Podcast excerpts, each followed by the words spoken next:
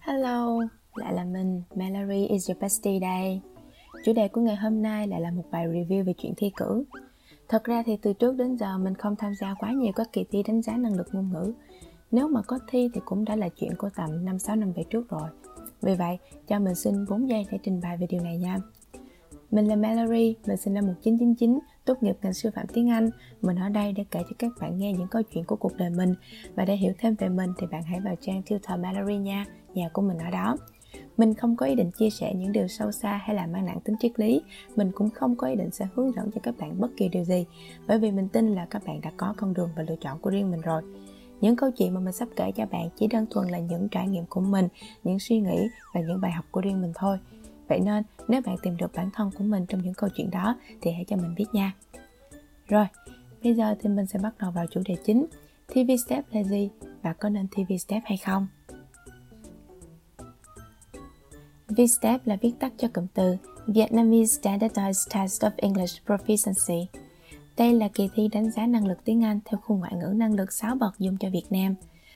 Chứng chỉ VSTEP sẽ được các trường ủy quyền của Bộ Giáo dục và Đào tạo cấp vì là kỳ thi đánh giá năng lực tiếng Anh dùng cho Việt Nam nên chứng chỉ VSTEP sẽ không có giá trị quốc tế như các chứng chỉ IELTS hay TOEFL đâu nha. Cho nên, nếu bạn cần một chứng chỉ để đi du học hoặc làm việc ở nước ngoài thì VSTEP không phải là kỳ thi dành cho bạn. Vậy thì, ai có thể thi được VSTEP? Thông thường, những người có thể thi VSTEP sẽ là giáo viên các cấp, viên chức, công chức, học viên thạc sĩ, chuyên viên cao cấp cần có chứng chỉ ngoại ngữ để bổ sung vào hồ sơ nghề nghiệp hoặc học sinh sinh viên các trường cần có chứng chỉ ngoại ngữ để đáp ứng điều kiện tuyển sinh hoặc ra trường. Tùy vào mục đích và yêu cầu của công việc mà bạn có thể đặt mục tiêu cho điểm thi VSTEP của mình. Riêng mình, vì mình mong muốn được làm giáo viên tiếng Anh trong trường phổ thông nên VSTEP của mình phải đạt trình độ C1.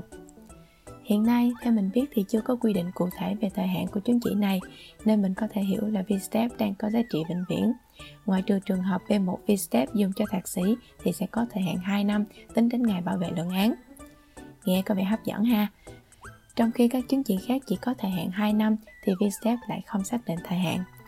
Trong tương lai thì không biết có thay đổi gì hay không, nhưng theo mình nghĩ thì khả năng cao là VSTEP cũng sẽ xác định thời hạn thôi, để người học cần tự nâng cao trình độ chứ. Nếu như là vĩnh viễn thì tụi mình sẽ ý y mất. Đề thi VSTEP sẽ đánh giá cả bốn kỹ năng nghe, nói, đọc, viết và tất cả đều là thi trên máy tính. Hiện nay có khá nhiều bài thi VSTEP khác nhau để đánh giá trình độ nhằm phục vụ cho nhu cầu của tụi mình. Vì mình là sinh viên chuyên ngữ nên chỉ quan tâm đến bài thi bậc 3 đến bậc 5. Nếu bạn không phải là sinh viên chuyên ngữ thì có thể tham gia bài thi chứng chỉ A2 dành cho người lớn. Ở bài thi bậc 3 đến bậc 5, kết quả trả về sẽ là B1, B2 hoặc C1. Tổng điểm bài thi là 10 điểm, bằng tổng trung bình của 4 kỹ năng. Khi bạn đạt C1 thì tổng trung bình 4 kỹ năng phải là từ 8.5 trở lên, B2 từ 6.0 đến 8.0 và B1 từ 4.0 đến 5.5. Như vậy thì chỉ cần bạn đạt được 8.5 là có thể được C1 rồi đó. Nghe có vẻ đơn giản ha. Bây giờ thì mình sẽ tìm hiểu về cấu trúc đề thi VSTEP sâu hơn một chút. Sẵn tiện review cho các bạn mình đã đi thi VSTEP như thế nào luôn. Một ngày đẹp trời nọ, mình bỗng nhiên nổi hứng muốn đi thi VSTEP. Nói nghe hoa mỹ thế thôi, chứ thật ra là vì mình nghe tin đứa mình ghét đang học ôn thi VSTEP. Mình thì muốn hớt tay trên của bạn đó, cho nên đã quyết định đăng ký thi. Khi đăng ký thì bạn nên đem theo căn cước công dân để dễ điền vào phiếu đăng ký. Sau khi điền xong thì đi nộp lệ phí thi. Lúc mình thi là lúc mình còn đang là sinh viên tại trường nên được giảm giá chỉ còn 1 triệu 2. Vì vậy, mình khuyên các bạn, nếu muốn thi VSTEP thì hãy thi ngay khi còn ngồi trên ghế giảng đường. Vì sau khi ra trường thì sẽ không còn mã code giảm giá nào cho bạn nữa đâu. Bạn có thể nghiên cứu ngày thi cho thuận tiện với lịch làm việc của mình nha. Mình đăng ký thi vào sáng chủ nhật thì phải Thi vào lúc này thì trường đã nghỉ cho nên mọi thứ khá yên ắng, mình cũng dễ tập trung làm bài hơn. Đăng ký xong thì mình về nhà và ôn thi thôi. Mình có khoảng 2 tuần để ôn thi. Trong thời gian đó thì mình có mua một bộ tài liệu các đề thi VSTEP mẫu. Mình nhớ giá của nó là khoảng 80.000.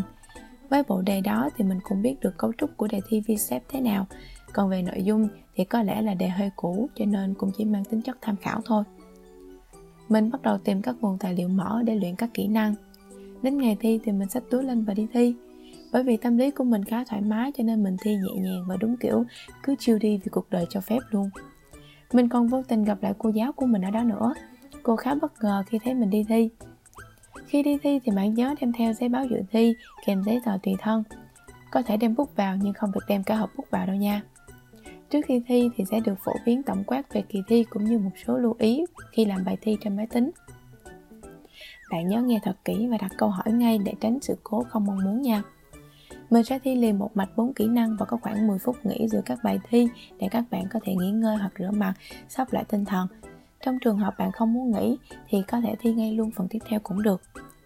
Nhưng mà mình vẫn khuyên các bạn nên nghỉ ngơi, như vậy sẽ thoải mái cho phần thi tiếp theo hơn. Vì thi trên máy tính nên trước khi thi sẽ có một màn chụp chân dung người thi, y hệt như mở đầu Squid Game vậy đó. Cái này để người ta xác minh có đúng là mình đi thi hay không thôi. À, bạn nhớ test cả micro và âm lượng tai nghe nữa nha. Nếu có vấn đề gì thì bạn phải báo ngay để giải quyết nhanh nhất có thể. Thôi, bây giờ thì mình bắt đầu thi đây nè. Sau khi hít một hơi thật sâu thì mình bắt đầu phần thi đầu tiên, thi nghe. Phần thi này sẽ thi 35 câu trắc nghiệm trong vòng 40 phút. Vì vậy, trong quá trình ôn tập thì mình sẽ tìm các bài nghe như là Part 3 của IELTS hoặc là Part 1 của FCE. Những bài này có format là trắc nghiệm cho nên mình cứ làm thôi. Part 1 bao gồm các tình huống khác nhau, Part 2 bao gồm các cuộc hội thoại và Part 3 của kỳ thi VSTEP sẽ là các bài nói mang tính học thuật hơn. Lưu ý là một khi bạn đã ấn vào nút play rồi thì sẽ không còn đường lui nha, vì mình chỉ được nghe một lần duy nhất thôi. Mình lúc đầu hơi mất tập trung nên cũng mất một hai câu đầu, xui thế nào là nó làm ảnh hưởng cả bài thi nghe của mình luôn. Kiểu như mình bị rối ấy. Vì vậy lời khuyên cho các bạn chính là hãy thật tập trung ngay từ cái giây phút bạn ấn vào đoạn âm thanh. Nhìn chung thì ở phần thi này chất lượng âm thanh cũng tương đối. Lúc mình thi thì mình còn nghe cả tiếng bấm bút của nhân vật nữa cơ. Có điều âm lượng của người nói hơi nhỏ. Mình bật max volume rồi mà vẫn thấy nhỏ nên nhiều chỗ không nghe được mình lội phần này cũng kha khá khi xong phần nghe thì mình bắt đầu nghĩ, thôi xong rồi, mất một triệu hai rồi cho nên mình khá là mất tinh thần mình chuyển sang phần bài thi đọc với một cái tâm trạng khá là ủ rũ á Phần thi này gồm 40 câu trắc nghiệm, thi trong vòng 60 phút. Mình nhớ là có 4 bài đọc được sắp xếp không theo thứ tự từ dễ đến khó. Vì vậy bạn đừng mặc định bài đầu tiên là bài dễ và bài thứ tư là bài khó nha. Như vậy là không đúng đâu. Ở phần thi này thì mình có thể nhảy qua nhảy lại từ các bài đọc trong thời gian làm bài, cho nên bạn cứ thoải mái làm bài nha. Mình thi phần này khá ổn, cũng tìm được đáp án trong nội dung bài đọc, nhưng mà đến khi ra điểm thì nó lạ lắm. Phần này điểm của mình khá thấp, trong khi phần thi nghe điểm lại cao hơn. Tới giờ đối với mình đó vẫn còn là một bí ẩn đó. Khi ôn tập phần này, mình chủ yếu là ôn trong bộ tài liệu 80.000 rồi thôi, không tìm thêm tài liệu bên ngoài nào nữa. Chủ yếu là do mình lười thôi, cứ thấy chữ nhiều là hoa hết cả mắt lên, cho nên thôi mình tự nhủ là khi đi thi não của mình sẽ tự động biết làm cho nên cũng không ôn tập gì nhiều phần này. Tiếp đến là mình thi viết.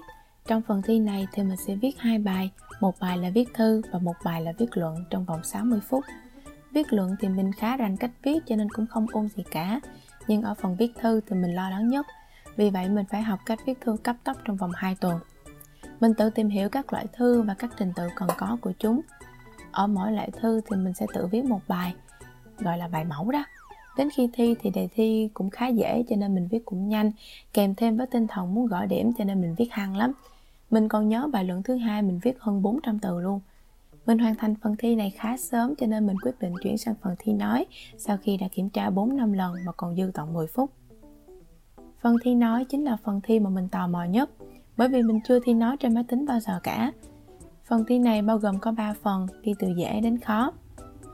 May cho mình là nội dung thi của mình hôm đó không quá khó cho nên mình hoàn thành khá nhẹ nhàng. Các bạn lưu ý là khi đi thi phần này thì nên để micro sát với miệng để có thể thu tiếng rõ nhất nha. Sau khi thi xong thì mình sẽ được kiểm tra lại xem có nghe được giọng của mình hay không. Nếu có vấn đề gì thì sẽ được khắc phục ngay. Mình không chắc về việc khác đề thi cho lắm nhưng mình nghĩ có vẻ là có đó bởi vì mình thấy các bạn ngồi thi cạnh bên mình thì nói các chủ đề khác với mình. Vậy là mình thi xong rồi đó. Mình quay về nhà và ngồi đợi tới ngày có kết quả và nhận chứng chỉ thôi. Trên chứng chỉ bao gồm cả điểm của từng kỹ năng và tổng điểm trung bình. Trộm vía là mình không uổng phí một triệu hai của mình và có thể thêm vào hồ sơ xin việc trông cũng xịn sò hơn một chút.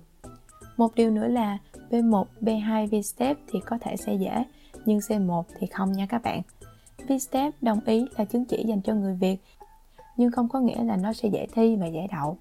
Mình có những người bạn thi đến lần thứ hai, lần thứ ba mới đậu C1, mặc dù ở ngoài những bạn đó còn giỏi hơn cả mình.